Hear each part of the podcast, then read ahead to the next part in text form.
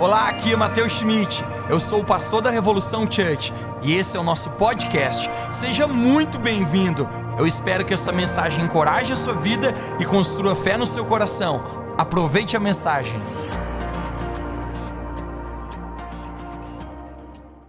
Antes de eu pregar, eu quero já profetizar: nessa noite chega um novo ânimo de Deus sobre o teu coração.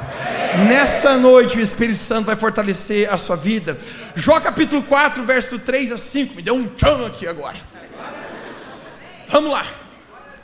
Jó capítulo 4, dizem para Jó um conselho, diz Jó, verso 3. Pense bem, Jó. Você ensinou a tantos, fortaleceu as mãos fracas. Suas palavras deram firmeza a tantos que tropeçaram. Você fortaleceu joelhos vacilantes. Mas agora que você se vê em dificuldade, você desanima. Quando você é atingido, você fica, Jó, prostrado. Você pode dizer comigo, quando se vê em dificuldade, você desanima. O tema da minha mensagem nessa noite é: não desanime, não desanime. Quantos querem receber a palavra de Jesus hoje aqui? Amém? Vamos orar, Espírito Santo. Eu oro que os próximos minutos agora a tua palavra possa ser compartilhada ao nosso coração. Deus vai muito além da eloquência humana. Deus não é a minha habilidade de compartilhar, de comunicar, mas é o teu Espírito Santo fazendo nos corações hoje à noite aqui. Pai, eu oro que os próximos minutos essa tua palavra se torne tão real dentro de nós. Eu oro pelo espírito de encorajamento, pelo espírito profético de Cristo, hoje sendo revelado em nós, para que nós possamos, Deus, sair daqui com um novo ânimo, debaixo de tudo aquilo que o Senhor tem para as nossas vidas. Essa é a nossa oração em nome de Jesus. Você pode dizer comigo amém? amém. Chega para a pessoa que está no estado de sente de mansinho.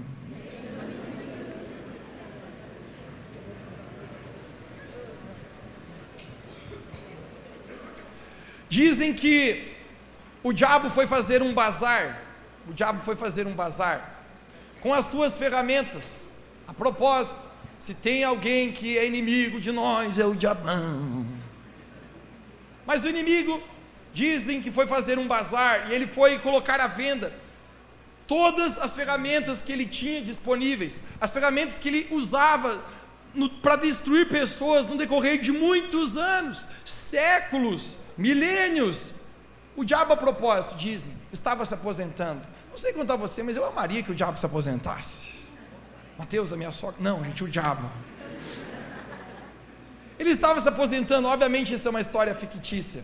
Mas quando ele coloca no seu bazar várias ferramentas, o qual ele usava para tribular a vida das pessoas, para dificultar a vida das pessoas. A propósito, Jesus falou no livro de João que o inimigo não veio para fazer nada a não ser matar, roubar e destruir. Esse é o intento do inimigo. Então o diabo está fazendo um bazar e ele coloca preço nas suas ferramentas. Muitas pessoas vêm comprar e ele diz: gente, aqui está os preços. Mas tem uma ferramenta dele que tinha um valor especial para ele tinha uma ferramenta dele que ele colocou o valor bem mais alto. Na verdade, essa ferramenta dele nem sequer ele gostaria de vender. Ele pensava: isso aqui é bom que eu guarde para mim. Porque todas as vezes, gente, que ele havia usado essa ferramenta, normalmente ele havia conseguido o intento dele. Dizem a história que compraram todas as ferramentas do diabo, exceto essa ferramenta. Ele sabia que essa ferramenta era muito importante. Uma vez, que o diabo vendeu todas as suas ferramentas, menos essa ferramenta do bazar, que se chamava desânimo. Você pode dizer comigo, diga desânimo. Uma vez que ele vendeu todas as outras outras ferramentas, até nos dias de hoje, ele tenta utilizar isso contra a nossa vida. Porque a propósito, preste atenção, quando deixamos o inimigo nos desanimar, o diabo ganha. Quando nós deixamos o inimigo roubar o nosso ânimo, o inimigo prevalece. E eu quero compartilhar hoje, gente, contigo uma palavra que eu tenho certeza que Deus vai abençoar a sua vida. Porque de maneira direta ou indireta, todos nós aqui já lidamos com desânimo na nossa vida, ou até hoje estamos enfrentando isso. Eu acho que não tem nenhuma pessoa, todos os dias da sua vida, que você levanta assim, 100%. Que você levanta assim, olha para a mulher velha e diz: Nossa, mulher velha, I love you. Estou tão animado de levantar do teu lado. Eu acho que tem dia que você acorda, gente, e você pensa: uau, está tão preto e branco, talvez não seja chuva lá fora, mas aqui dentro do nosso coração. Tem dias da semana que a gente levanta animado, Tem dias da semana que você levanta e você diz: é isso aí, vamos trabalhar, vamos estudar, vamos buscar a Deus, vamos servir as pessoas, vamos cumprir o propósito de Deus sempre para a nossa vida. Mas se você é igual eu, gente, tem dias que nem sempre eu estou animado. Alguns dias desse atrás eu acordei no domingo, como horário de costume, era sete e meia da manhã, e eu pensei, hoje eu não vou na igreja. Eu lembrei que eu tinha que pregar. Eu pensei, não, eu tenho que ir. Mas tem dias, gente, que parece que você não está tão animado. Parece que as tuas, as tuas emoções não estão conectadas com tudo aquilo que deveria estar. Muitas vezes, gente, o inimigo usa uma ferramenta chamada desânimo para nos parar. Você pode dizer bem alto comigo, desânimo. desânimo. Agora, gente, o desânimo, normalmente ele é proveniente de vários lugares. Vários fatores podem estar ocasionando desânimo na nossa vida. Às vezes vem de lá, às vezes vem de cá, mas uma coisa que eu descobri, gente, normalmente o desânimo tem a ver com situações adversas que todos nós passamos. Levanta a mão aí, quem a tua vida é igual a minha, gente que nem tudo é só sombra, água fresca e alegria. Quem levanta a mão aí, que de vez em quando você precisa pagar uns boletinhos, você fica preocupado. Levanta a mão aí, quem tem filho adolescente, você está maluco já com ele. Uau! Tem coisas da nossa vida que às vezes fogem do nosso controle. E quando vem adversidades e problemas sobre nós, às vezes, gente, essas coisas tentam nos desanimar. Porém, gente, a Bíblia tem uma, uma palavra para chamar problemas tribula e circunstâncias, situações da nossa vida. E a Bíblia chama esses problemas, gente, de tribulações. Você pode repetir essa palavra comigo? Um, dois, três. Tribulações. tribulações. E eu quero falar, gente, hoje a respeito de dois tipos de tribulações que normalmente nós enfrentamos na nossa vida. Talvez você está hoje aqui enfrentando tribulações que têm roubado o seu ânimo, que têm tentado fazer você desanimar, eu quero profetizar em nome de Jesus: você vai recobrar o seu ânimo, você vai recobrar a sua confiança no Senhor, você recebe desamém onde você está. Mas normalmente, pessoal, a tribulação é coisas que tentam trazer desânimo na nossa vida. E o primeiro tipo de tribulação que eu quero conversar contigo hoje à noite, gente, são tribulações externas. Pode dizer comigo, diga tribulações. externas. Obviamente, quando a gente fala a palavra externa, tem a ver que são tribulações aqui fora.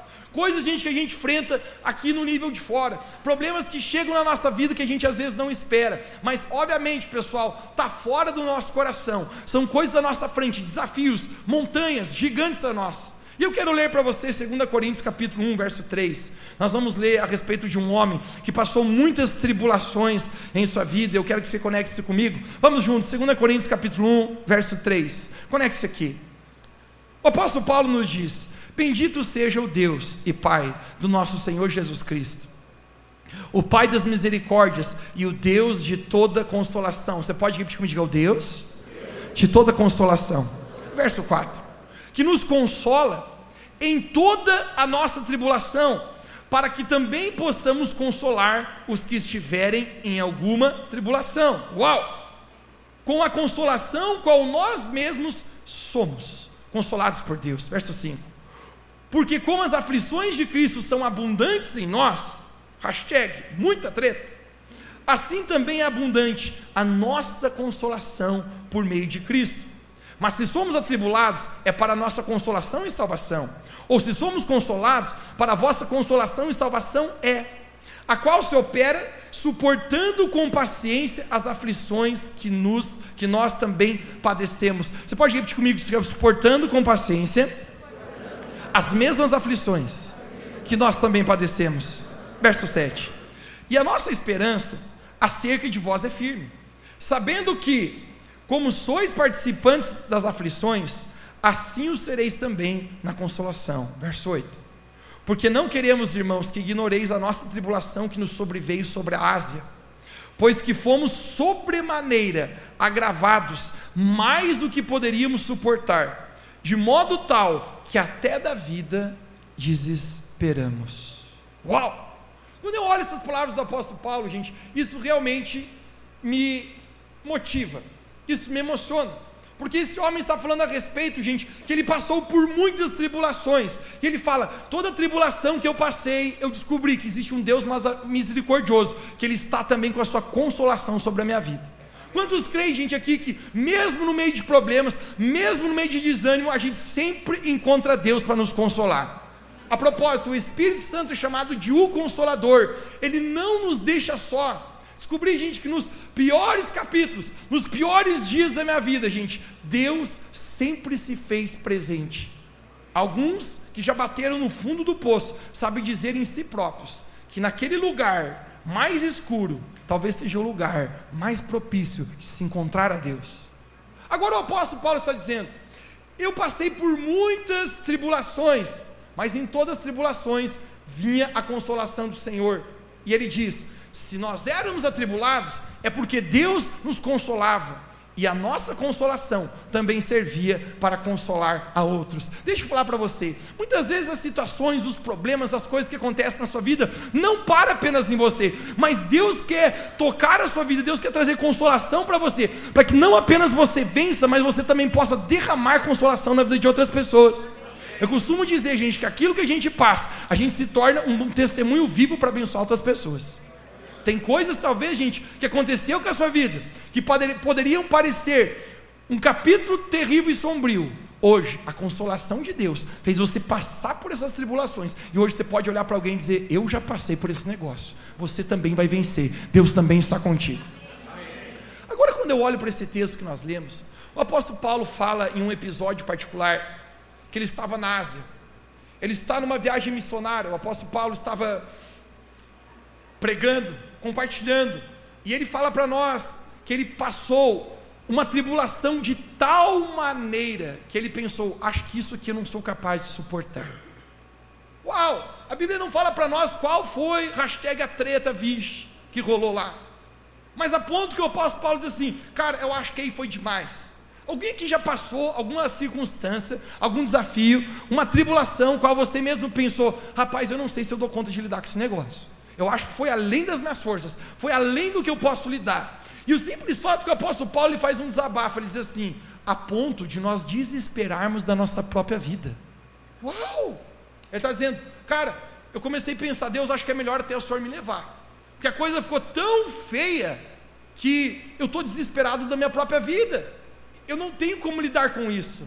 Mas mesmo no meio, gente, de o apóstolo Paulo, passando terríveis tribulações, ele diz: Eu encontrei, pelas misericórdias do Senhor, o consolo em Cristo Jesus também na minha vida. E ele falou: A consolação qual Deus me consolou, hoje eu posso também consolar a vida de outros.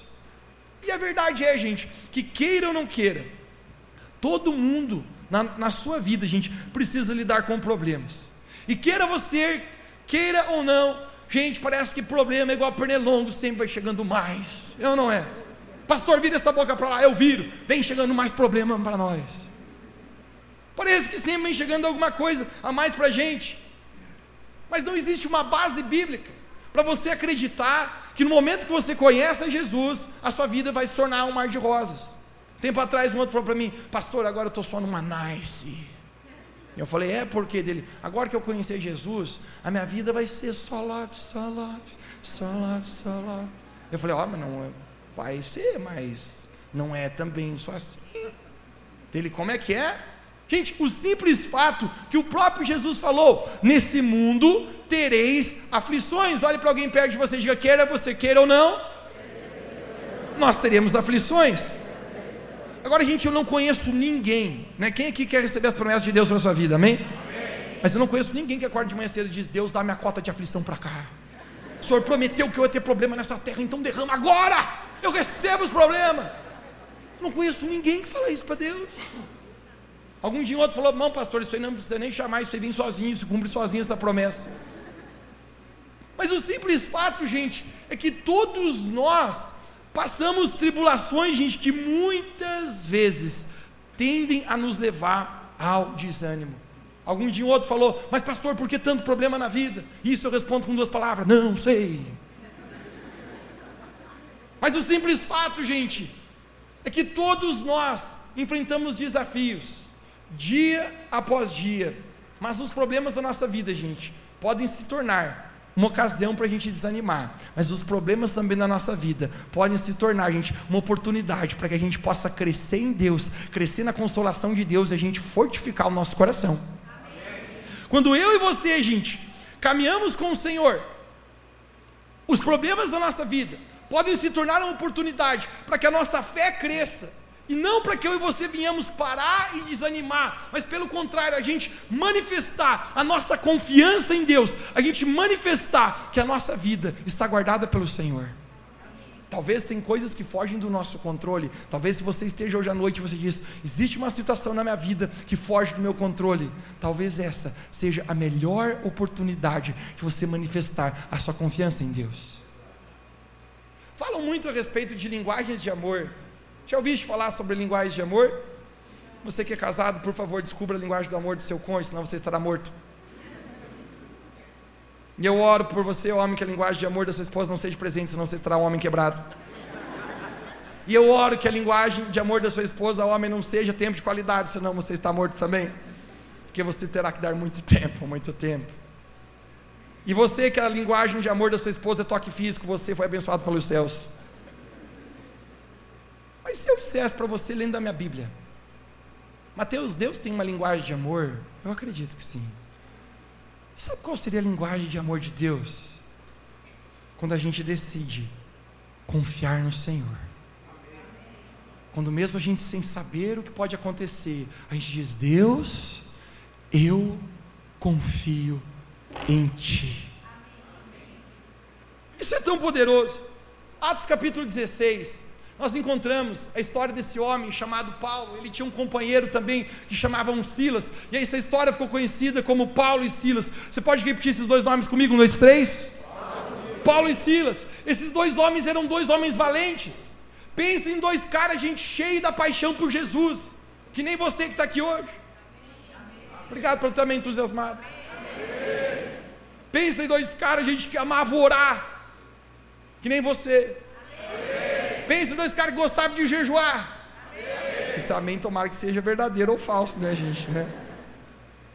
Dois caras apaixonados por Deus, gente, eles iam de cidade em cidade proclamando sobre Jesus, falando dos evangelhos das boas novas, que Jesus é o caminho, a verdade, a vida, eles estão proclamando.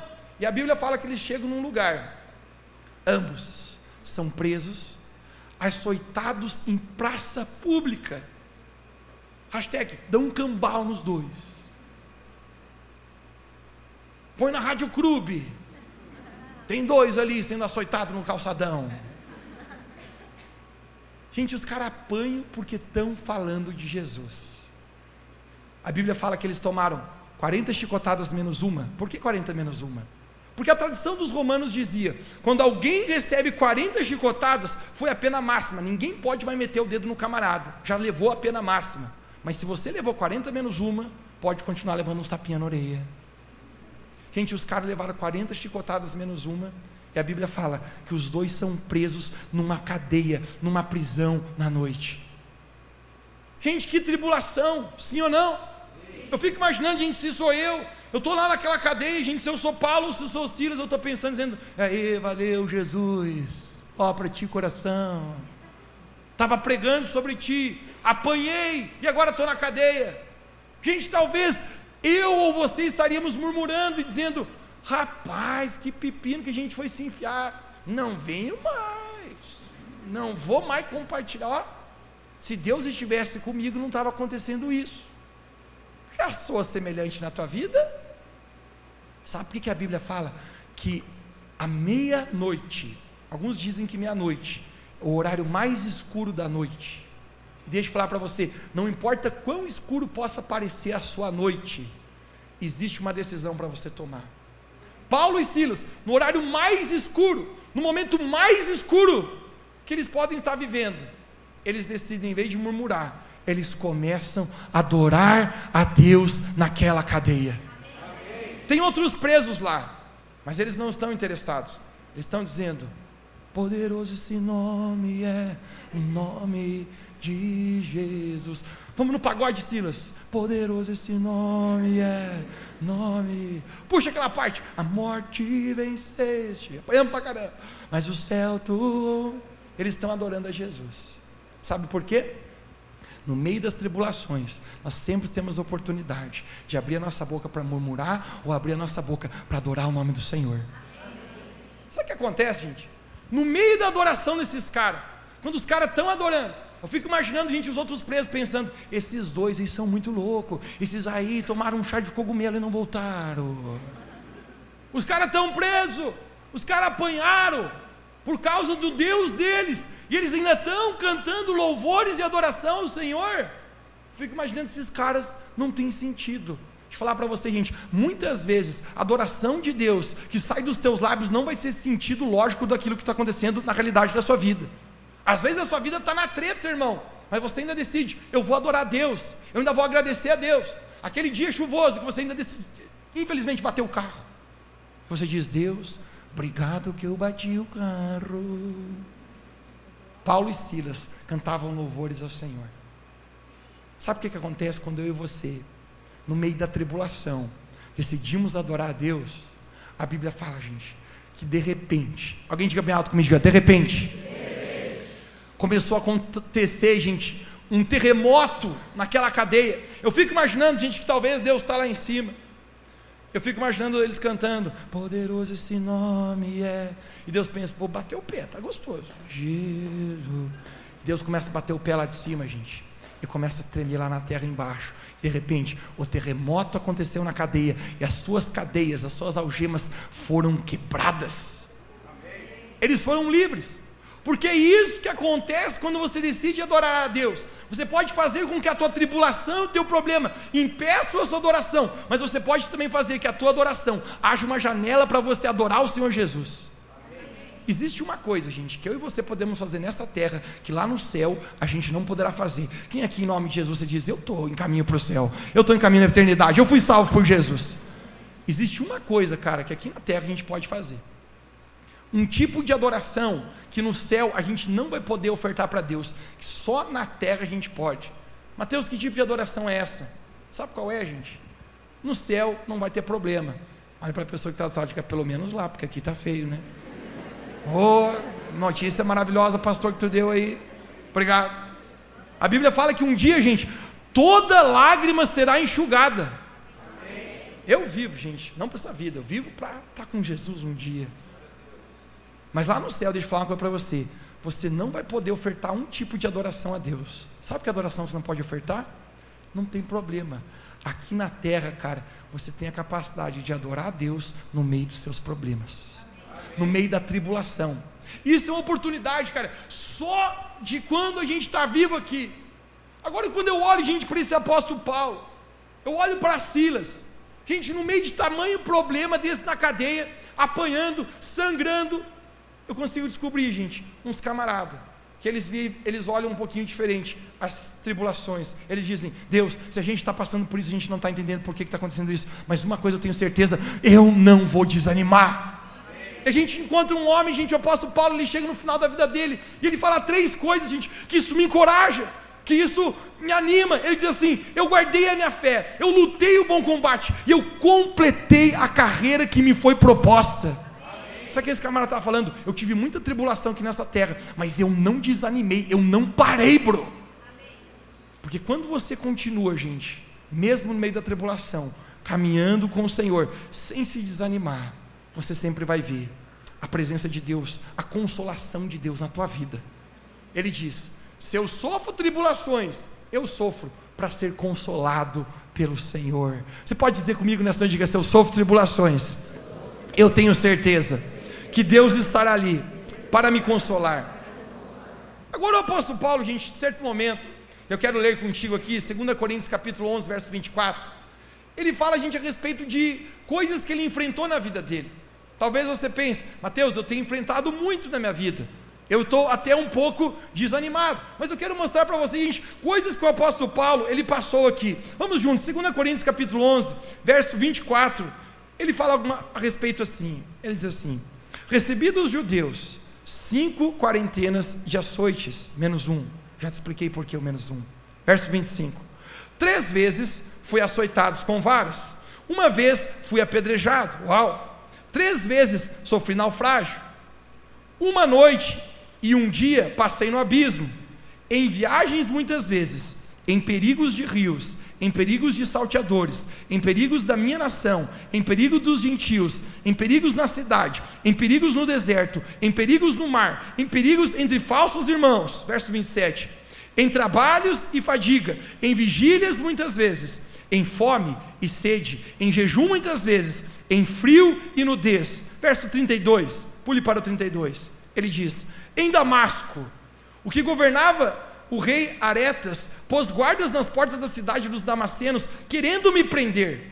Eu fui descido num cesto por uma janela da muralha, e assim escapei das suas mãos. Gente, o que esse camarada está falando aqui para a gente? Eu vou falar para vocês, gente, o tanto de problema e tribulação que eu já passei. Ele está falando, teve vezes, gente, cinco vezes eu fui açoitado 40 menos um. Três vezes eu já sofri naufrágio. Eu já passei fome, já passei jejum e não era voluntário, porque não tinha o que comer. Já passei frio, já passei tudo que você possa imaginar. Perigos de espada, de ladrões, de salteadores. O que diz respeito? Já passei problemas com o meu próprio povo, problema com os gentios, ele falou, e até mesmo com falsos irmãos, porque quem já descobriu, gente, que uma coisa perigosa são falsos irmãos. Ele está dizendo, eu já passei problema que vocês nem imaginaram. Ele diz, quando eu estava em Damasco, o rei fechou os portões, os muros da cidade, porque ele queria o meu pescoço, e eu tive que descer num cesto pela muralha, para ele não me deter e matar a minha vida. Gente, quem está pensando que esse cara enfrentou coisa que ruim ou não? Gente, esse cara enfrentou tanta coisa que quando eu olho para ele eu penso assim: meu Deus, esse cara tinha muita razão para dizer, vá, desanimou. Não tem como.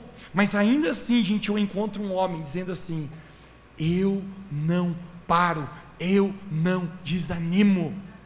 Porque quando você descobre, gente, que mesmo no meio das tribulações, existe um Deus que está perto de você, existe um Deus, gente, que Ele, ele nos cuida no meio disso, Gente, isso não é uma desculpa, e isso não é, gente, uma fonte para nos animar. Mas ainda assim que o desânimo vem, a gente pode falar na nossa vida: eu não vou parar. A gente continua com fé no nosso coração, sabendo que, se existe tribulação, gente, quero falar para você: existe o consolo de Deus. Se talvez hoje à noite você está aqui, gente, você está se sentindo desanimado, eu quero falar para você, gente, existe um consolo de Deus para animar o seu coração. Ele está falando, já enfrentei tantos problemas externos, tanta coisa aqui fora, e esse é o momento mais especial, porque ele diz: aqui fora, eu posso estar me sentindo angustiado, mas aqui dentro, eu nunca estou desamparado. Aqui fora, os problemas podem estar milhão, mas aqui dentro, eu tenho paz sobre o meu coração. Ele fala: ainda que o homem exterior se corrompa, o homem interior se renova dia após dia. Gente, quando eu encontro o um nível de fé desse ponto, que o apóstolo Paulo, um homem que se torna um homem imparável, os problemas não conseguem parar ele. Certa vez ele está indo para pregar em Jerusalém, gente, e Deus usa alguém para profetizar na vida do apóstolo Paulo. Quem aqui, gente, gosta de receber uma palavra, uma profecia? Levanta a mão e diz amém. Alguém que já recebeu uma palavra que fortaleceu a sua vida? Gente, é maravilhoso ou não é? É maravilhoso. Gente, Deus levanta um camarada e fala assim: ó, Paulo, eu estou avisando para você, que quando você for para Jerusalém, você vai ser preso. É o um anúncio. Se você for para Jerusalém, você vai ser preso. Gente sabe o que esse Paulo faz? Ele vai para Jerusalém do mesmo jeito. Uma vez a gente não entendia. Eu lia a Bíblia e pensava assim, mas esse cara é burro demais. Mano, ele não foi avisado que ia ser preso. E por que, que o cara foi? Depois ele sabe o que, que ele fala. Gente, eu sabia que eu ia ser preso. Eu sabia que a tribulação ia acontecer. Mas ele diz: em nada eu tenho a minha vida como preciosa, a não ser cumprir o ministério chamado para o qual Deus me chamou. Não tem a ver com a tribulação que eu vou passar aqui fora, mas tem a ver, eu estou pronto aqui dentro, nada vai me desanimar, nada vai fazer eu parar aquilo que Deus me chamou para fazer. Talvez tem pessoas hoje aqui que o inimigo tenha sussurrado ao seu ouvido: pare, abandone, ele está tentando usar essa ferramenta de desânimo em você. Eu quero dizer para você: não desista daquilo que Deus falou para você. Não pare aonde você está. Continue caminhando, continue perseverando, continue servindo a Deus. Às vezes, cansa. Gálatas capítulo 6, verso 10. O próprio apóstolo Paulo nos diz: E não nos cansemos de fazer o bem. Olhe para alguém perto de você e diga: Não se canse de fazer o bem. Mateus, por que, que ele diz não se canse de fazer o bem? Sabe por quê, gente? Olhe para mim. Porque muitas vezes até fazer o bem cansa. Te cansaste de fazer o bem? Estou ajudando esse próximo e ele não se ajuda.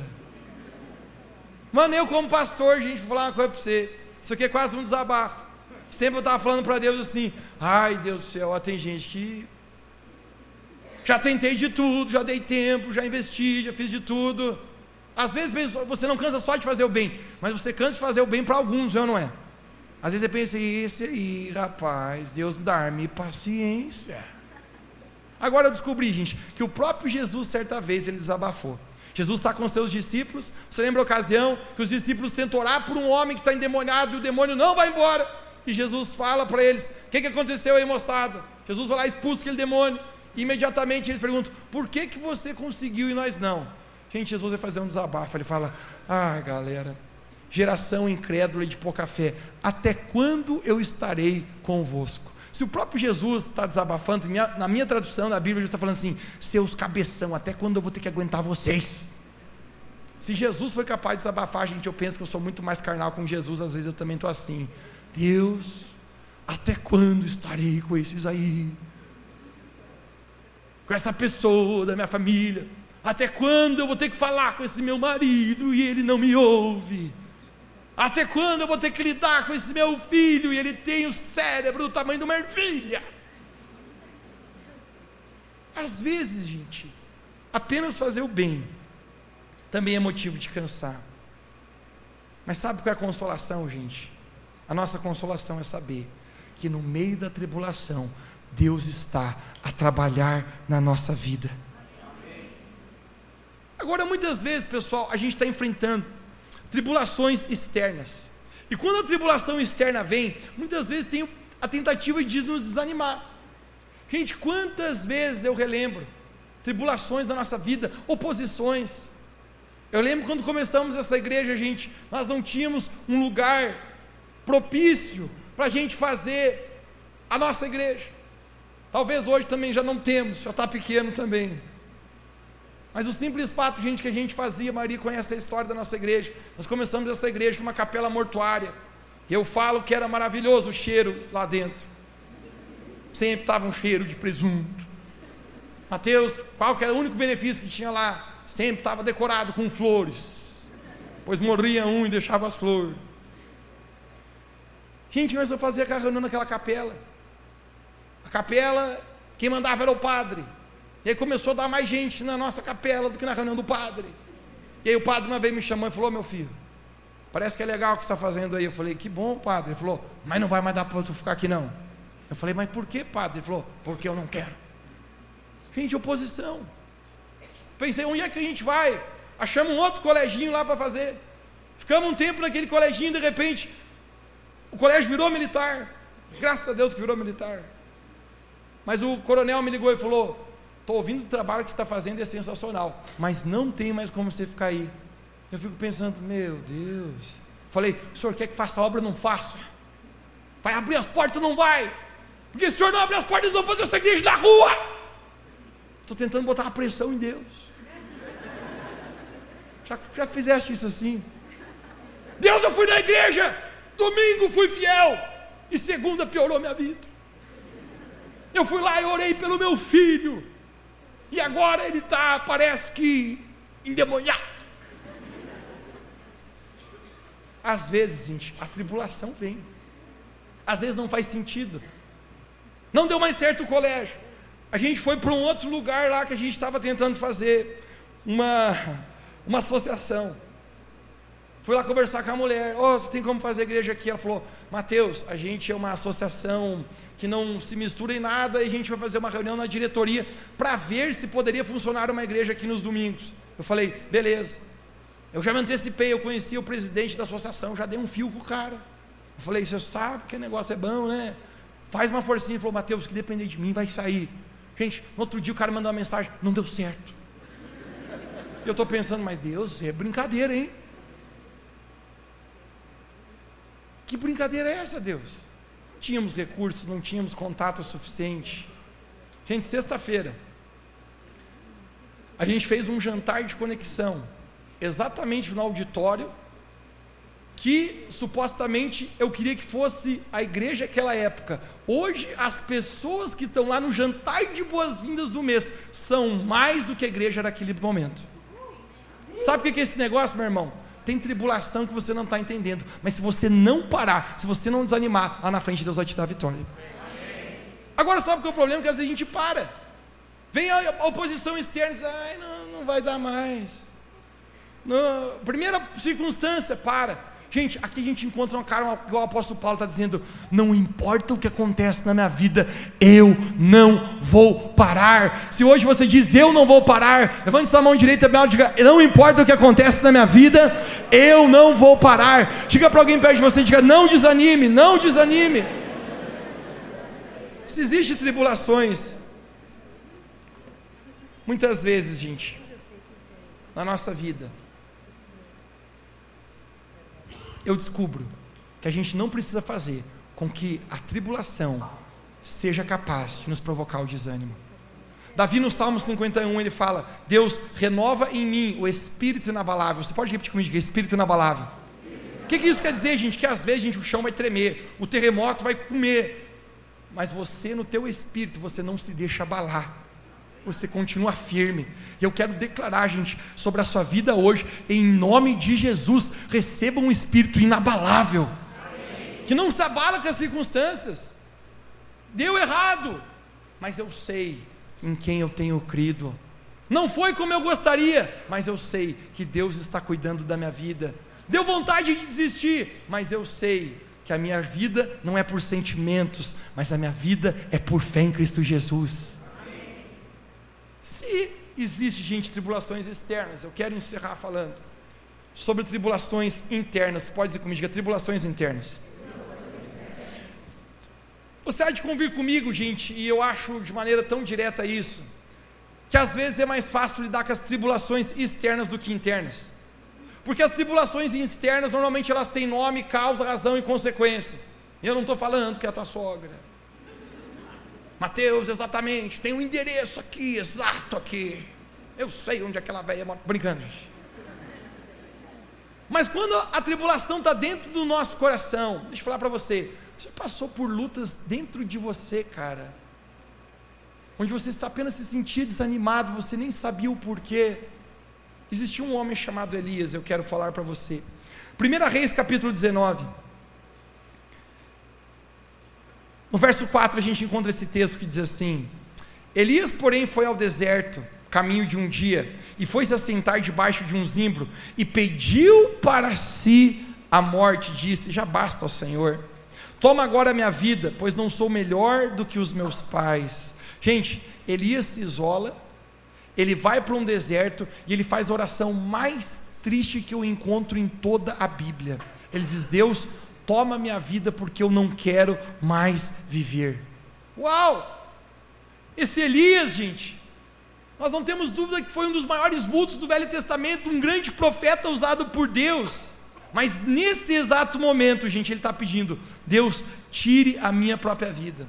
Por que, que Elias não tenta tirar a sua própria vida? Porque ele sabe, gente, que a vida é apenas um dom de Deus. Apenas Deus tem o poder de dar vida e apenas Deus tem o poder de tirá-la. A Bíblia fala no livro de 1 Coríntios capítulo 3, verso 17, aquele que destruir o templo de Deus, Deus o destruirá. O que, que significa, gente? Que você não tem o direito de destruir o seu próprio templo, o seu próprio corpo, porque senão Deus o destruirá. Mateus, o que está falando? Cara, que o negócio vai piorar. Se você se destruir aqui, não é apenas aqui, mas a sua alma, a sua, o seu espírito que são eternos. A Bíblia fala, Deus o destruirá. Elias sabe disso, gente. Ele está dizendo, eu não posso tirar minha própria vida. Então ele faz uma das orações, gente, mais tristes que eu encontro na Bíblia. Diz: Deus, então tira o Senhor a minha vida. Agora a pergunta é, gente, por que ele está se sentindo dessa maneira? Eu não tenho tempo para contar a história para você com detalhes, mas em 1 Reis capítulo 17, 18 e 19 nos conta a história a respeito que Elias era um homem de Deus. A propósito, Elias estava vivendo na nação de Israel e toda a nação havia apostatado a respeito de Deus. Eles haviam abandonado os caminhos do Senhor. Eles estavam adorando outros deuses. O rei Acabe com sua esposa Jezabel, eles perverte a adoração. Eles perverte através de, eh, de colocar ídolos na nação. E o povo, gente, está deixando de adorar a Deus para adorar falsos deuses. Até que Elias, gente, se levanta, ele bate no peito, ele diz: Gente, essa realidade vai mudar. O único Deus verdadeiro é o nosso Deus, Yahvé, o grande eu sou, que se revelou a Moisés, Abraão, Isaac e Jacó. E nós vamos parar de adorar outros deuses nessa nação, porque essa nação está sofrendo maldições por causa disso. Já fazem três anos que não chove sobre a terra, e é por causa da abominação que vocês têm feito a Deus. Gente, Elias mata no peito e ele diz assim: Nós vamos resolver esse negócio. Sabe qual é o desafio de Elias? Tem 850 falsos profetas de um Deus chamado Baal e Azera. E esse cara está falando assim: ó, o Deus que fazia chover fogo do céu é o Deus verdadeiro. Quer pagar para ver? Gente, 850. Cadê os homens aqui hoje à noite? Eita! Vamos fazer que voltou no tempo. Cadê os homens aqui hoje à noite? Gente, eu acho que assim, ó. Você brigaria com um homem frouxo, é ou não é? Por uma justa causa nobre, sim ou não? Para defender a sua esposa. Brigaria por um ou não? Não, nenhum. Ah, não, nem dá para tudo. Vai embora daqui. Você não é um homem, você é um rato. É óbvio que você brigaria pela sua esposa, pelos seus filhos. Brigaria com homens, sim ou não, homens? Sim. Pelo menos você que está casado, faça uma moral com a tua mulher. Faz de conta, brigaria. Brigaria. Brigaria. Você é meio suspeito. Você brigaria com dois homens por causa da sua família? Brigaria? Com três brigaria? Cinco? Um já está assim, brigaria as pernas correndo. Gente, eu tenho certeza que até cinco, cara. O homem, todo homem eu falo que ele tem um do rambo dentro dele. Né? Ele tem assim, ah, porque eu brigaria, né? Gente, eu não sei, quando a gente está no meio do perigo, a gente parece que levanta uma força do nada. Essa semana a gente, né, cheguei em casa bem cansado. E às vezes eu gosto de caminhar um pouquinho, gente, né, na quadra de casa para dar uma parecida. E eu estou caminhando, pessoal, bem tranquilo e lento. Daqui a pouco vem um cara assim, muito mal encarado. Eu pensei, aquele cara é um forte candidato a me assaltar. gente, o que, que acontece? Te dá um trem. Eu pensei assim, eu preciso intimidá-lo antes que ele me intimide. Eu estou caminhando assim, e quando ele está chegando perto, eu estou olhando bem para ele assim já. E ele, quando ele vem na minha direção, eu falei, yeah! Ele, Tamo junto, falei para ele, tamo junto. Mano, o cara gelou a cueca. Você tem a capacidade, gente, de crescer. Agora, até um grande até um ponto, gente. Quando é um, dois, três, quatro, cinco. Gente, esse profeta Elias, ele desafia, gente, 850. Mano, esse cabra é macho. Ele está dizendo: o Deus que fazia chover fogo do céu, esse é o verdadeiro Deus. Você quer saber, meu irmão? A história resumida. Elias faz uma simples oração de uma frase. Deus faz chover fogo do céu, consome o altar. Aqueles 850 falsos profetas que estavam causando abominação a Deus são destruídos e são mortos. E daí Elias, gente, sai no rebolejo dizendo assim: agora vocês viram quem eu sou. Tira foto, põe na capa do jornal, anuncia. Gente, esse cara aí tá detonou, mano. Eu acho que essa aqui é a cena de um filme que tinha que fazer fogo descendo do céu através de uma oração. Fico imaginando a moral que esse cara está dizendo: eu oro e sai descer fogo do céu. Mas esse é um capítulo de um dia na vida do Elias. A Bíblia fala que Elias recebe um WhatsApp de uma mulher chamada Jezabel. Alguém diga bem alto essa palavra comigo, Jezabel, um, dois, três. Primeira Reis, capítulo 19, verso 1. Eu quero que você conecte o que, que ele recebe. E Acabe fez, fazer, fez fez saber a Jezabel tudo quanto Elias havia feito. Então Jezabel mandou um mensageiro a Elias dizendo: Assim me façam os deuses, outro tanto, se certo amanhã essas horas eu não botar a sua vida em morte como aqueles. O que vendo Elias, se levantou para escapar da sua vida e foi para o deserto. Elias vai ao deserto e ele faz a oração mais triste que alguém poderia fazer. Ele diz: Deus, leve de mim a minha vida. Gente, agora falar uma coisa para você: que cara bipolar que é esse, meu irmão? Num dia, ele está enfrentando 850 homens. No outro dia, ele está fugindo de uma mulher. Quer piorar a situação? Num dia, ele faz esse fogo dos céus. E no outro dia, esse cara bipolar está dizendo: Deus, leve de mim a minha vida. Gente, eu acho que se eu sou Deus, eu fico pensando, rapaz, mas tu é muito bipolar mesmo. Onde você me pediu para descer fogo dos céus? Eu manifestei na tua vida com sinais. E agora você está me pedindo para ir embora. Se você quer morrer, então volta que Jezabel faz o serviço. Por que pedir para eu te levar? Você já fugiu para salvar a sua própria vida. Mas o simples fato, gente, que Elias, ele está passando uma tribulação interna. Vem um sentimento, gente, de tanta tristeza, de tanta depressão na vida de Elias. Gente, às vezes eu fico pensando que eu poderia até julgá-lo por isso. Mas eu encontro o apóstolo Tiago falando em Tiago capítulo 5, 17, que nós não éramos diferentes de Elias, propensos aos mesmos sentimentos. Eu desculpo que a gente às vezes é igual. Às vezes, pessoal, a gente está vivendo no ritmo, a gente está animado com Jesus, se nada vai me parar, você está animado, e de repente você está pensando já em desistir. Às vezes nós não somos diferentes, mas deixa eu falar para você: seja qual for a área da sua vida, talvez como Elias, você esteja enfrentando desânimo, talvez por palavras que você ouviu. A palavra de Jezabel entrou na mente desse cara, mano, e provocou algo no seu interior uma tribulação interna dentro dele, capaz de dizer: Eu estou desistindo de tudo. Às vezes, gente, você está dentro do teu coração, enfrentando tribulações, você nem sabe o que está acontecendo.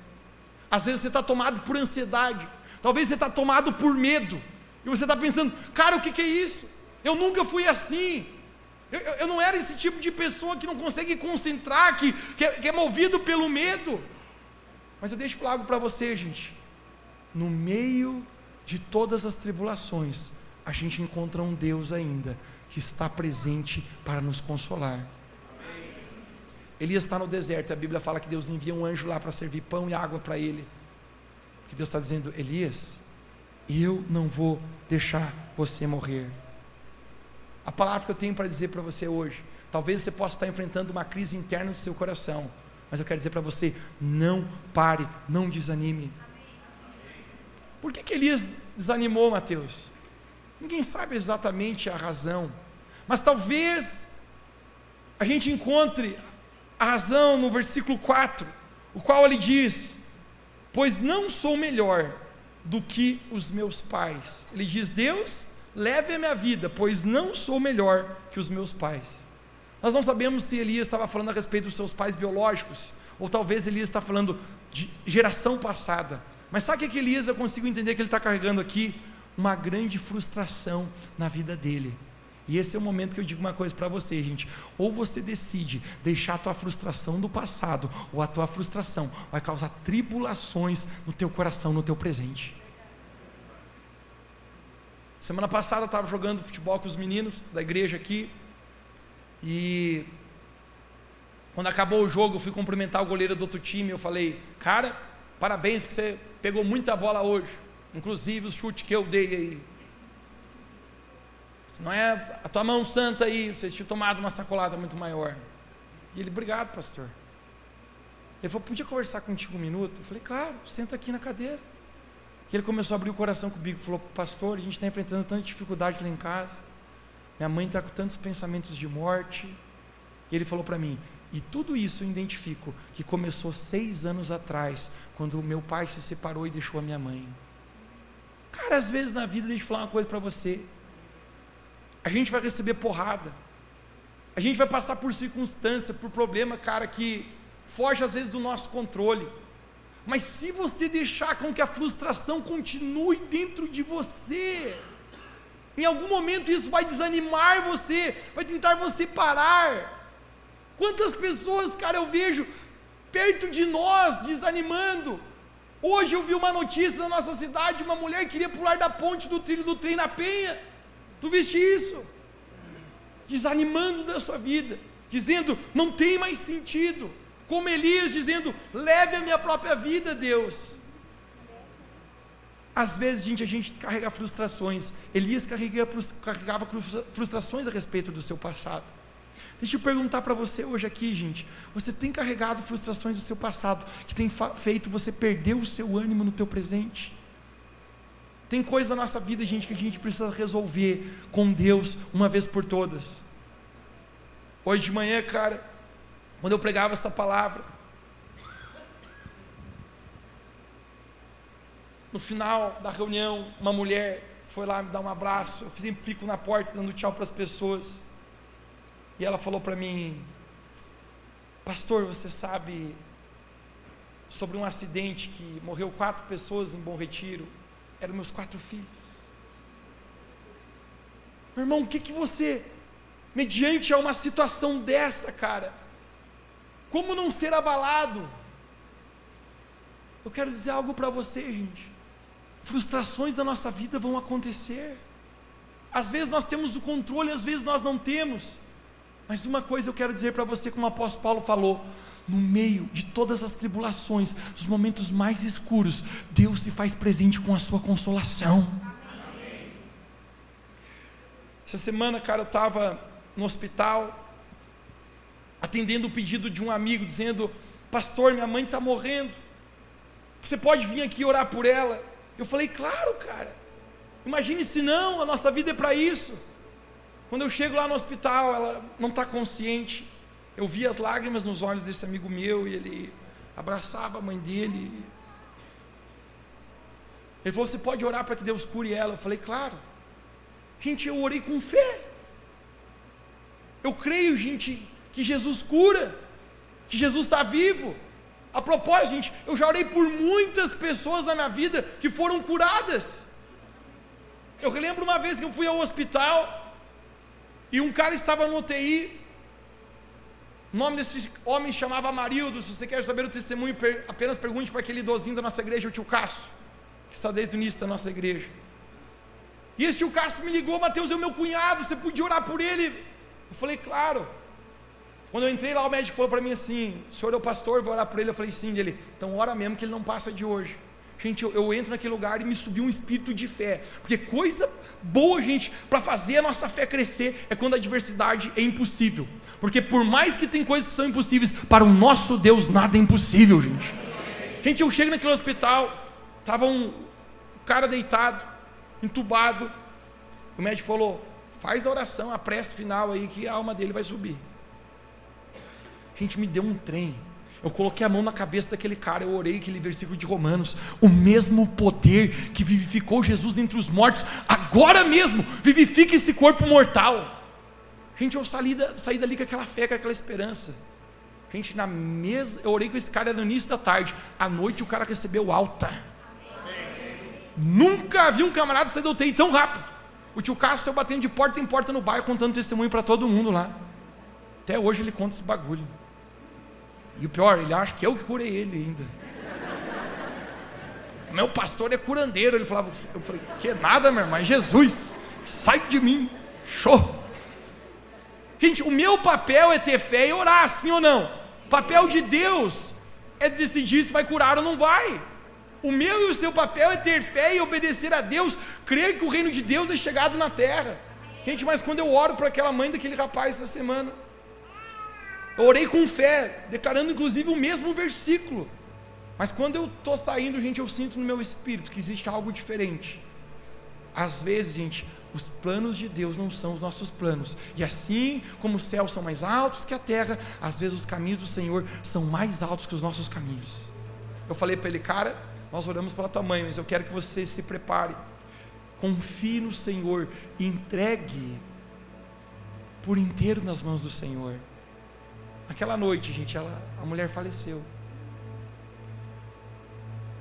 Fomos lá no enterro, eu fico pensando comigo mesmo, cara, às vezes a frustração tenta chegar na nossa vida, mas eu quero falar uma coisa para você.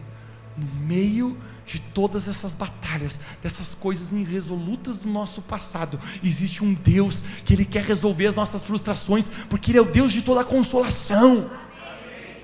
As lutas não não precisam ser, sejam internas e externas, razão para a gente desanimar. Mas podem ser uma razão para dizer: Deus, eu não estou entendendo porque eu estou passando por isso, mas quer saber? Eu vou continuar naquilo que o Senhor tem para a minha vida.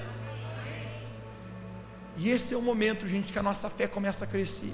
Esse é o momento que a nossa fé começa a se tornar inabalável no Senhor. Onde não importa o que aconteça, você continua dizendo: Eu creio.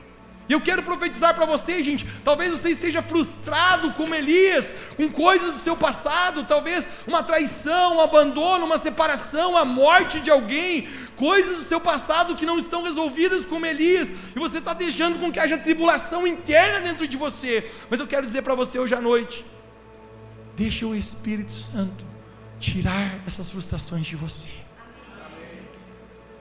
Deixe hoje o Espírito Santo curar o seu coração. Elias está dizendo: Eu não sou melhor que os meus pais. E Deus está dizendo: Sabe o que? Elias, eu não terminei contigo, cara.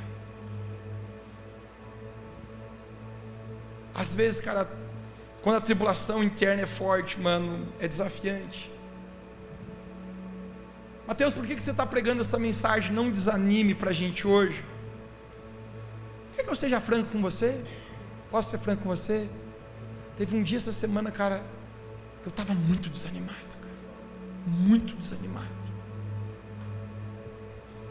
E quando eu estava muito desanimado, cara, eu pensei, é o momento de pregar exatamente para não desanimar. Uma vez um cara me ensinava a respeito de artes marciais. Mateus, você aprendeu alguma coisa? Nada. Mas ele falou muitas vezes, quando a gente está naquele ringue, naquela briga, a gente usa o golpe, a força do oponente contra ele mesmo. Ele, você usa a força do inimigo para dar o golpe e acertar o próprio cara. Gente, eu quero falar para você: se o inimigo tem usado de força para dar golpe em você, use a própria força do inimigo para derrubar ele na sua vida. Mas não pare, não desanime. Gente, essa semana, quando eu senti eu desanimado, eu falei: eu vou usar a própria força do inimigo, eu vou falar sobre a igreja. Não desanime. O apóstolo Paulo fala: Eu sei em quem eu tenho crido, cara. E eu sei que Ele é poderoso para fazer infinitamente mais entre tudo que pedimos ou pensamos, porque o poder de Deus, no final da conta, se aperfeiçoa na nossa fraqueza. Não é quando você é forte que Deus se aparece na tua vida, mas normalmente quando você é fraco, você diz: Deus não dá mais, eu estou desesperando da minha própria vida. E nesse momento, gente, o poder de Deus se manifesta em você. Nesse momento, a glória de Deus brilha em você. Nesse momento, gente, o teu testemunho se torna, gente, vitorioso para abençoar outras pessoas. Quero encerrar falando sobre isso. O primeiro texto que eu li hoje. Jó capítulo 4, verso 3, verso 5. Jó passou por muito. Ele perdeu seus sete filhos num só dia. Toda a sua fortuna perdeu num só dia. Jó, ele pega a lepra, a pior doença daquela época, e ele está a ponto de morrer, e sua carne está apodrecendo, desfilaçando. Chega um amigo de Jó e fala para ele: Jó 4,3, vamos ler mais uma vez. Eu fico imaginando alguém abraçando Jó e dizendo: Jó, pense bem. Você ensinou a tantos, fortaleceu as mãos fracas. Suas palavras davam firmeza aos que tropeçavam. Você fortalecia os joelhos vacilantes. Sabe o que ele está falando? Jó, tu ajudou tanta gente, cara. Lembra quando aquele, aquele amigo nosso estava chorando, você foi lá levantou o cara. João, você lembra quando aquele cara estava pensando em parar, o joelho do cara é vacilante, ou seja, não vai mais andar, e você falou, não pare, continue. Mas no verso 5 ele diz: Mas agora, que você se vê em dificuldade, você desanima quando é atingido e fica prostrado. Sabe por quê, gente? Porque muitas vezes, quando a tribulação vem na nossa vida, é possível a gente até não conseguir lidar bem com isso, e a gente mesmo, que foi fonte de encorajamento para outros, a gente vir desanimar. Gente, já teve vezes que eu chorei na minha própria vida por coisas que eu ajudei a enxugar lágrimas de outros. Faz sentido para você? Mas sabe qual é o final da questão, cara? Não tem a ver com o desânimo que está tentando bater no nosso coração, na porta da nossa vida hoje mas tem a ver com a consolação que Deus manifesta em toda tribulação na nossa vida, cara. Hoje eu quero falar com você que você chegou aqui nesse lugar e você está passando por tribulação interna ou externa e você se sente desanimado, pensando em parar. O apóstolo Paulo diz: Eu passei por muito, mas em Cristo Jesus eu sou mais do que vencedor. Eu passei por muito, mas ele diz: Mas em todas estas coisas, sejam boas ou sejam ruins, eu sou muito mais que vencedor. Eu posso todas as coisas naquele que me fortalece. Gente, hoje eu quero profetizar sobre a sua vida. Em nome de Jesus, recobre o seu ânimo. Em nome de Jesus, receba um espírito inabalável. Aonde você está, você pode apontar para alguém perto de você e diga: Em nome de Jesus, agora mesmo, receba um espírito inabalável. Diga: Em nome de Jesus, todo desânimo está indo embora da sua vida.